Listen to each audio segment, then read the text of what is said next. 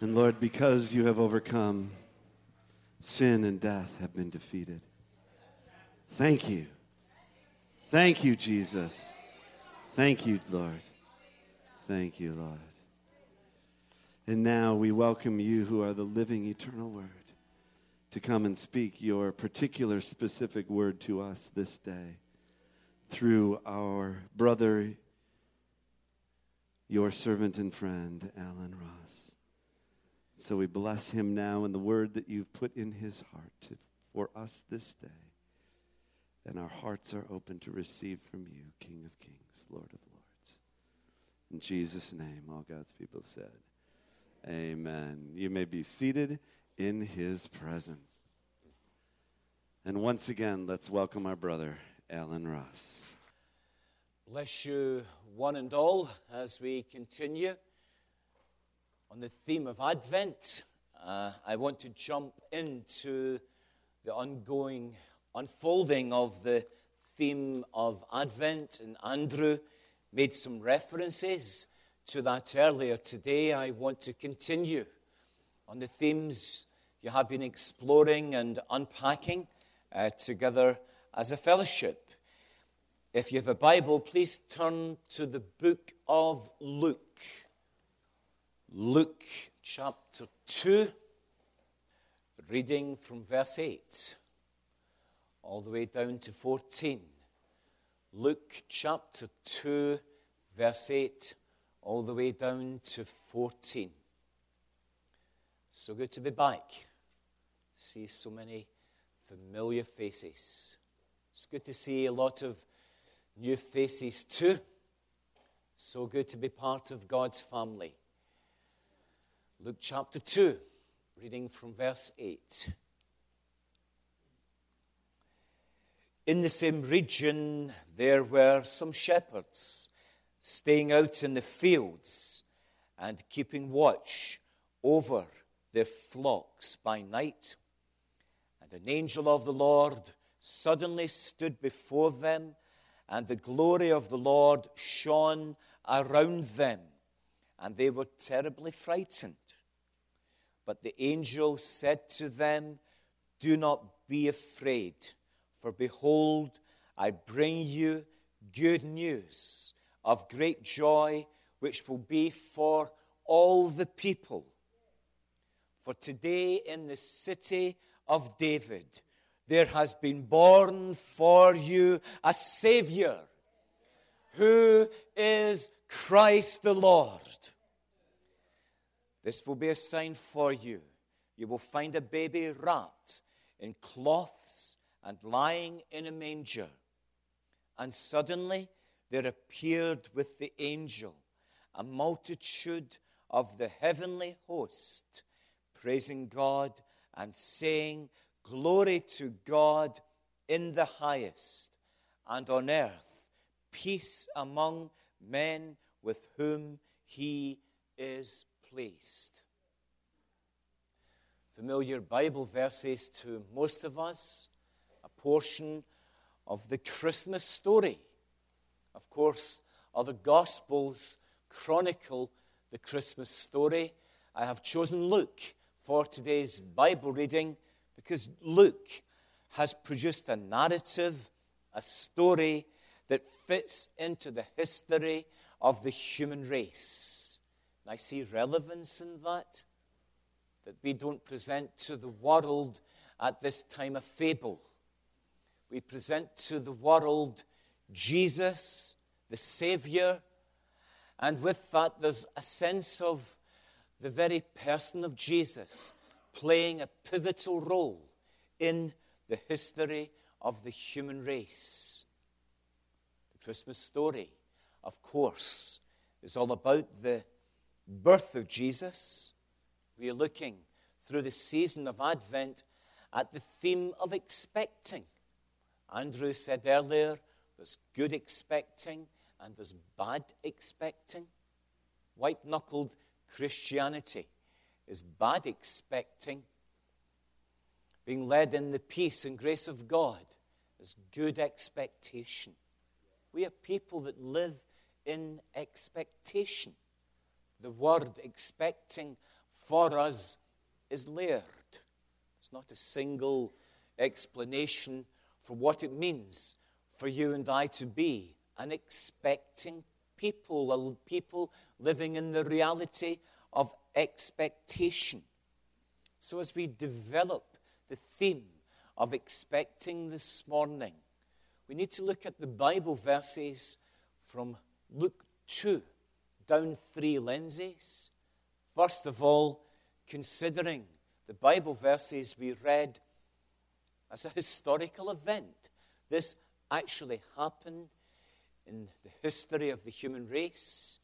Not only does Christian history record the birth of Jesus, but Roman history records the birth of Jesus, and Jewish history records the birth of Jesus. This is a historical event. There is no denying that. There's more historical evidence proving the birth and life of Jesus Christ than there is historical evidence proving the existence of Julius Caesar. Probably nobody here doubts the existence of Julius Caesar. Our souls very quickly say, yeah, Julius Caesar was alive for a time and season. There is more historical evidence that proves the birth and existence of Jesus than the evidence that exists for good old Uncle Julius Caesar. Julius Caesar on saxophone. But you know, we serve a living Jesus. This historical event is also a spiritual reality. What I love about Jesus is the way his enemies end up falling in love with him and worshiping him and becoming his friend. Spiritual reality is not something that is ethereal in nature, but very earthly in nature.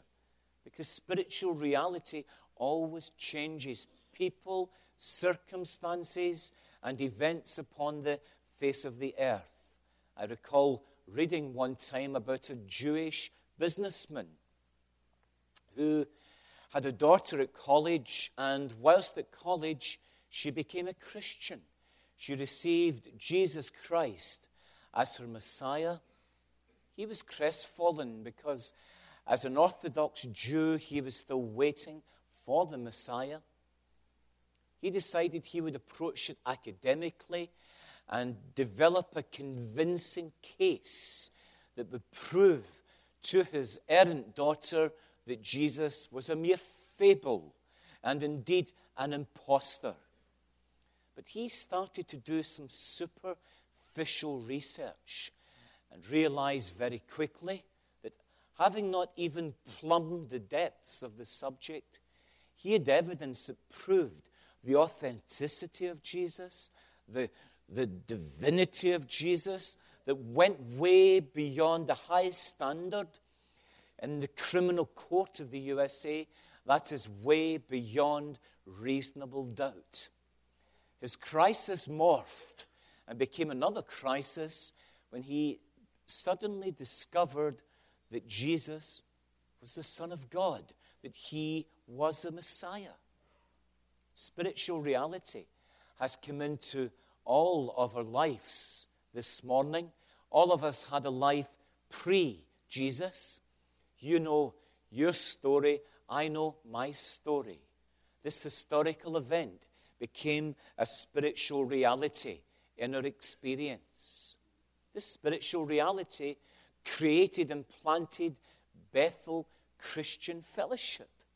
This spiritual reality introduced Western civilization to the new world and to Europe way back in the day this spiritual reality has given many societies a cultural basis for life where biblical values have been in societies past and, yes, even present.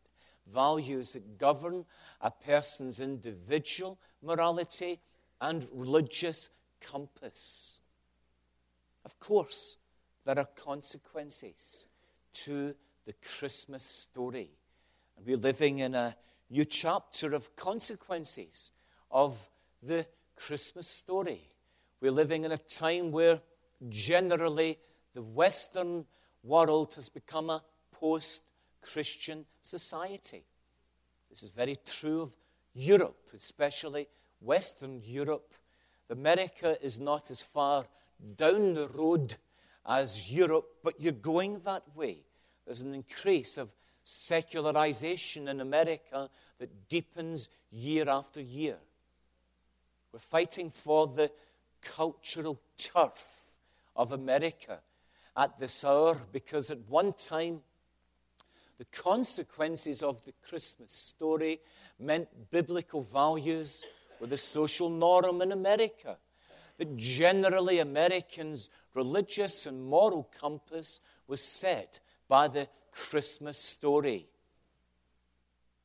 This cultural turf war is indeed a very busy place at the present time with secular voices, multi faith voices, and strong political voices. But for you and I, we're learning a new way of evangelizing America. Now is the hour to re evangelize America. And we are part of that journey, we are part of that experience. The historical event that has created spiritual reality and consequences for many nations, cities, and individuals only began with the babe of Bethlehem. We read this morning in Luke chapter 2, verse 8, about ordinary shepherds staying out in the fields and keeping watch over their flock by night. Men going about their normal business on night watch. I'm assuming the temperature was reasonable in the Middle East at that time of year. The Middle East can have a severe winter. Israel can have very cold winters. But here were the shepherds going about their normal business, probably thinking only a few more hours, and we go home and rest for a while.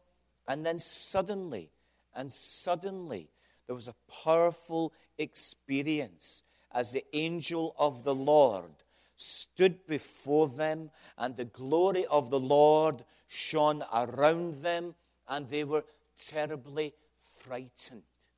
Here, in the night shift, they encountered a divine interruption. A divine interruption. Think of the shift from one mindset to another mindset.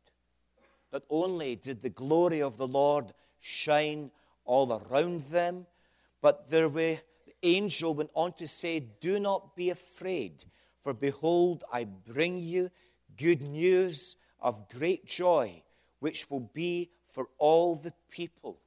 For today, in the city of David, there has been born for you a Savior who is Christ the Lord. This divine interruption to normal life proclaimed Christ specifically, not generically. Did not give the shepherds, and I'm sure they weren't looking for a way out, but didn't really give the shepherds an option for multiple explanations. Very clear, divine interruption that I'm absolutely certain resulted in the salvation of every shepherd. I feel bold enough to say those shepherds are in heaven today. Perhaps some of them became shepherds of the flock of God in the early church. Perhaps some of them were home group leaders after the church was birthed on the day of Pentecost. It stimulates our imagination. And one thing is for sure when we get to glory, we can seek out those shepherds and say, Tell me your life story. Tell me your history after you experienced that incredible epiphany whilst you were watching your flocks by night. We're a people living in expectation.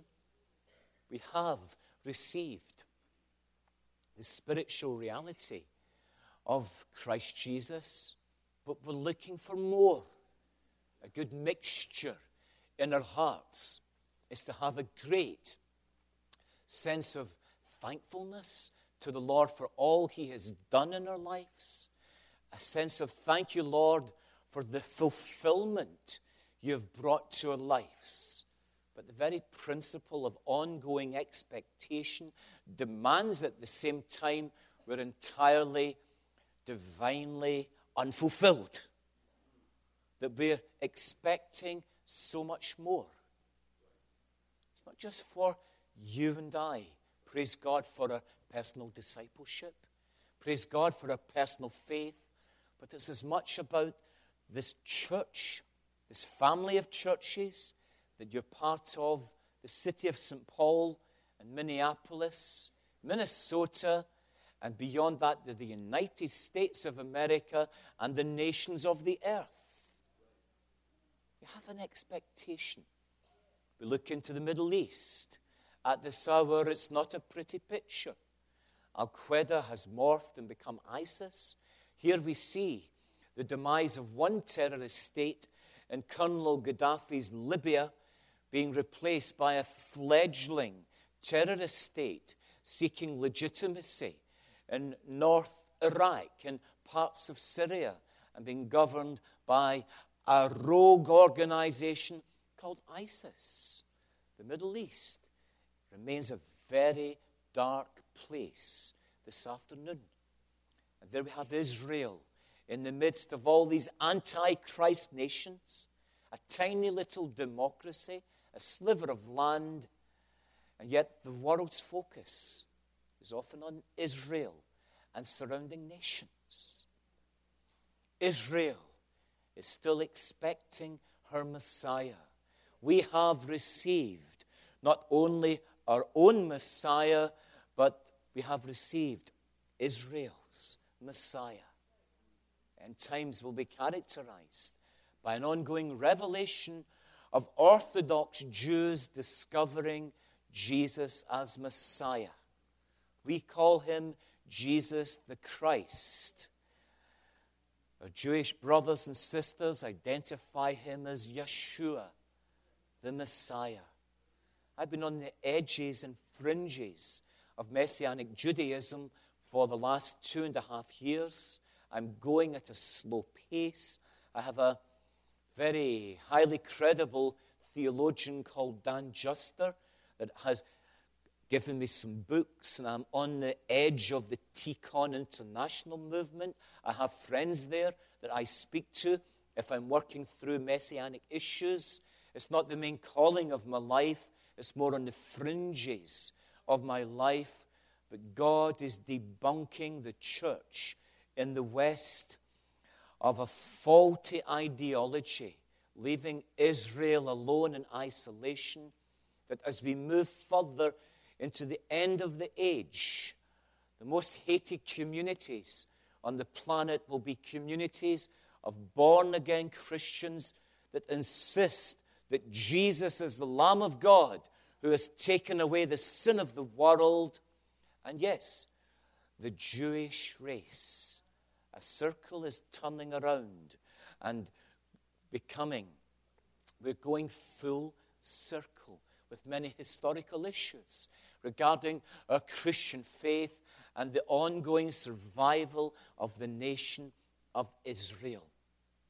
It means in the season of Advent, our prayer needs to be for ongoing divine interruptions in the lives of nations, in the lives of cities, in secular institutions, in sin structures like the drugs industry, like human trafficking, like those issues we see presented before us in the media and absolutely breaks our hearts.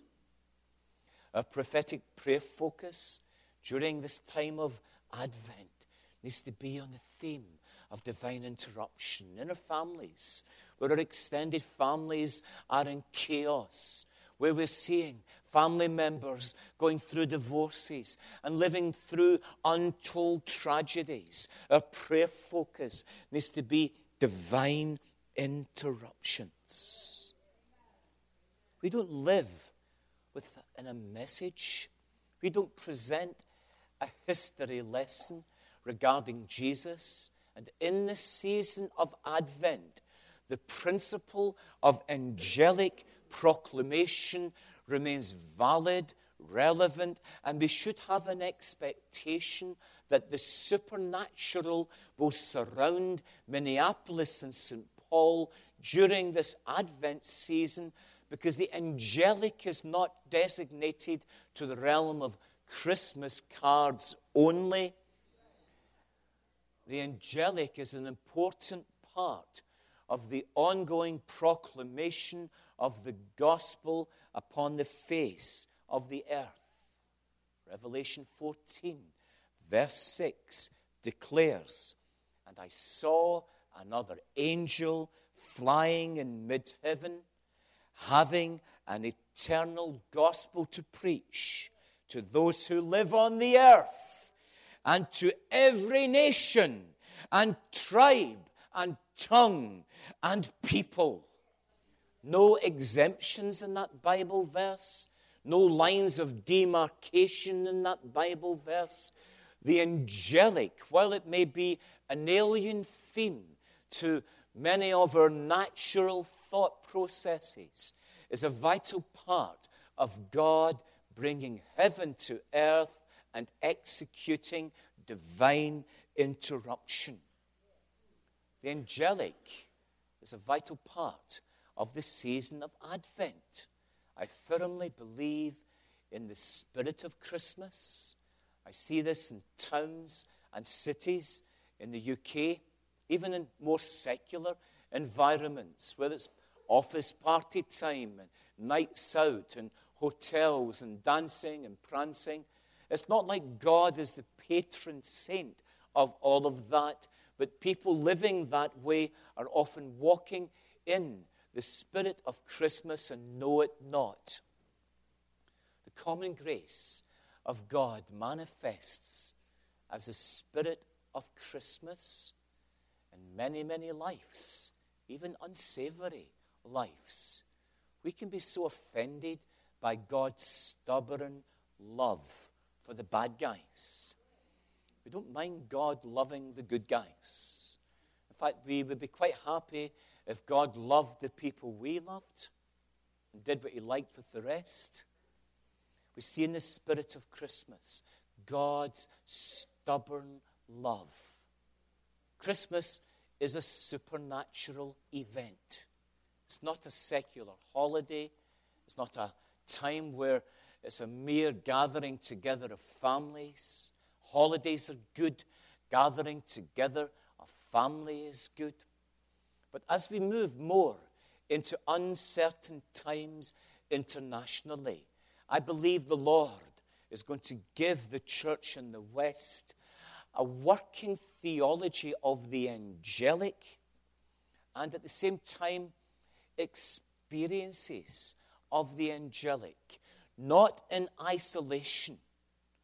For angels are ministering spirits sent to those who will inherit salvation, which means true angelic manifestation and proclamation will always point to the Messiah. We can have an expectation of unusual events in and around our lives at this time. If you've had a difficult year, a painful year, and I know some of you have, I am very aware of Jean Swanson's mum passing recently, and please accept my condolences, Jean. You're very much in my thoughts. Some of you in this sanctuary will also be grieving the loss of loved ones this Christmas. I believe the angelic will come to you and bring comfort to you. Always pointing to Jesus, the Jesus of the Bible, Christ the Lord, not a New Age Jesus, not some kind of goofy explanations and statements that contradict the written word of God, but a proclamation that is Christ centered and makes us fall in love with Jesus more and more. Expectation. An expectation at this hour needs to be more on the supernatural order than the natural order. We see great erosion in this nation. We see social breakdown in this nation and political chaos in this nation.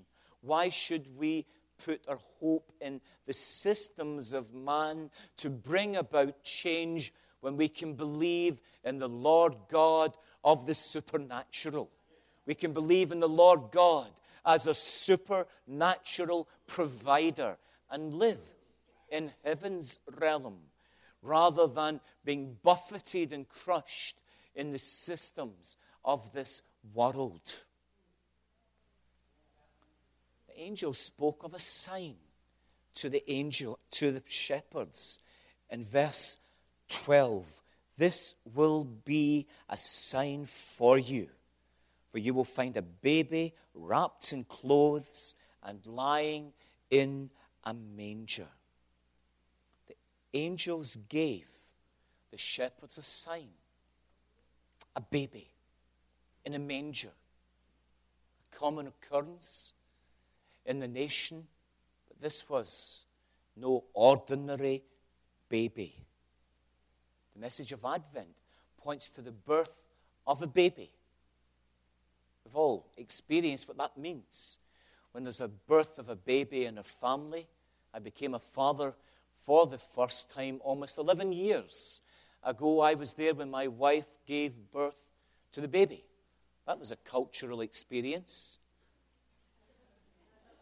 And the doctor said, Would you like some epidural? I said, Yes, please. He says, Not you, meathead, your wife. Okay, no problem. Yes, sir. No, sir. Everything you say is wise and just, sir.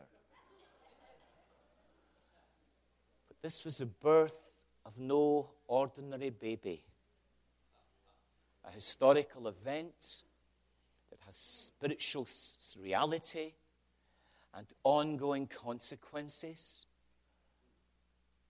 But this sign that we recognize in the season of Advent is the hope our expectations are drawn from. For this baby became the man of Calvary. This baby became the Lord on the cross. This baby became the resurrected Lord, the ascended Lord that sits at the right hand of the Father this very day, as well as living in permanent residence in our human spirits. We live in the reality of this sign that has been expanded and grown and developed throughout our lifespan. We live in the reality of a sign, and that reality is always changed lives. When I first came into spiritual reality, the consequences were immediate. I no longer was alcoholic and no longer lived in the wild side of life. But there's been many changes in my life over the years new pathways, new friends, new opportunities. Change is here to stay. And yes, we do have a personal testimony that we can present to the city, to the nation, to the nations of the earth, but we point to the outcomes across the face of the earth. When we do some research and discover that it was the body of Christ that established hospitals and hotels. I praise God for hotels. I stay in lots of hotels. My middle name is Hampton Inn. It used to be Holiday Inn, but I thought that was too pretentious. Hampton Inn has more of a conservative quality to it. when you discover that as the Holy Spirit has moved across the body of Christ, so there's been breakthroughs simultaneously in scientific research and in medical research.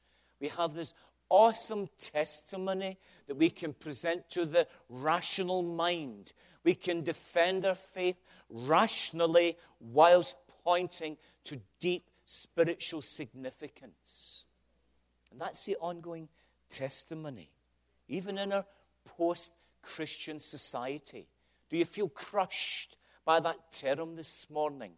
Post Christian society. Many people under the age of 30 don't even know they're living in a post Christian society. The cultural turf now possesses lots of secular values that they believe to be correct. Why not? Everyone is living this way. But for you and I, that narrows down to a single issue. We can see post Christian society as a place where people have kicked God out of the schools, politics, business, families, marriage, domestic relationships, and every other sphere of social existence. It's not as complicated as that. Many people living in a post Christian society are still sympathetic to a basic concept of God, the basic issue. And post Christian society is simply the culture is offended by four words that are very precious to you and I in this Advent season, as well as the remainder of the year. Do you know what has created a post Christian society? It's the offense in minds and hearts of academics that put together lots of the ideas many decades ago that filtered through different realms of society and thus creating a post Christian orb. The four words that we love and yet has offended so many to create this new order is simply this He was made man.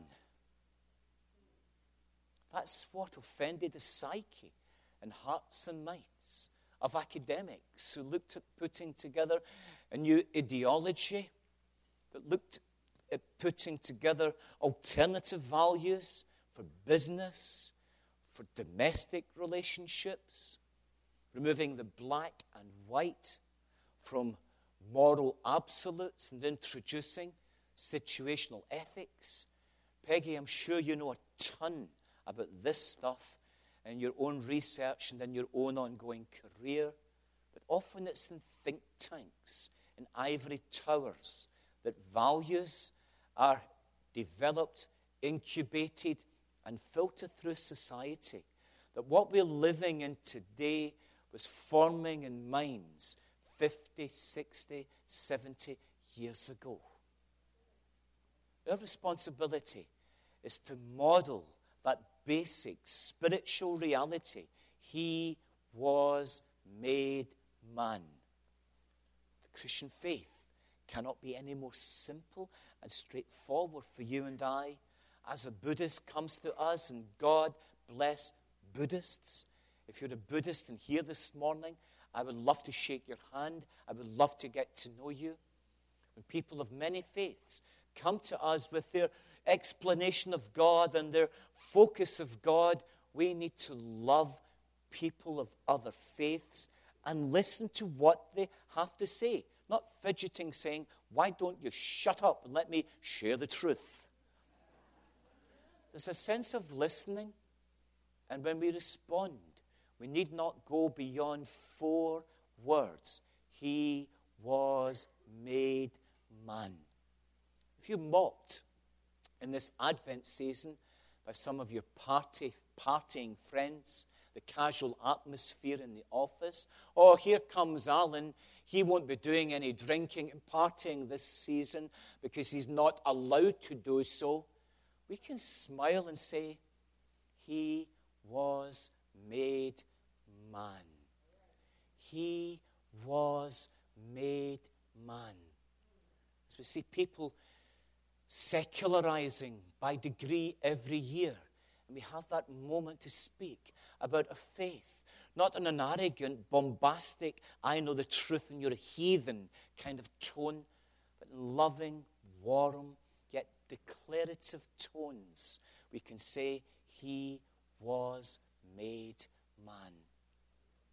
Expectation takes us into activities, and activities takes you and I into the furtherance of the kingdom of heaven being expounded upon the earth at this very special time. And we read in 13 and 14 of Luke chapter 2 the heavenly host praising God. A climax to this divine interruption the heavenly host praising God and declaring glory to God in the highest, and on earth peace among men with whom he is pleased. That sense of heaven interrupting the earth, that sense of the supernatural pointing to Jesus and resulting in praise to God at the heartland of our journey, at the heartland of living in valid and very real expectations. We can rest and relax knowing the message of the birth of Christ involves heavenly activity coming to the earth. And when we have that basic outline of today's message firmly in our consciousness, divine interruption, proclamation, a sign, and then praise to God, we can enter the rest of God. We can enter the peace of God. For at the heart of the Christmas story, at the heart of Advent, is a revelation of how much people mean to Almighty God.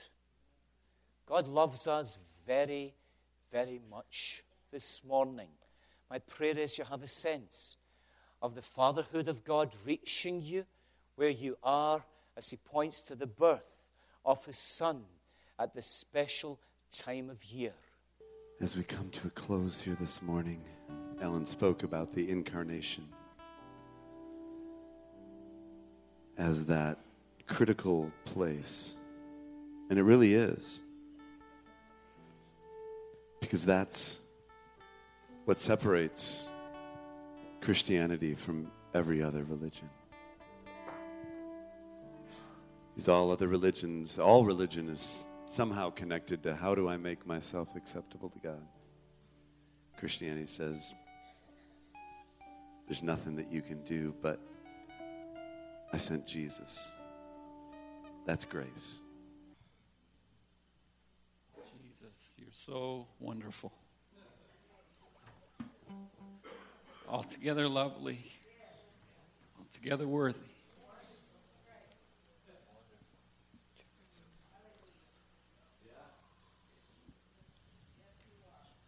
God, we thank you that you did come to be with us.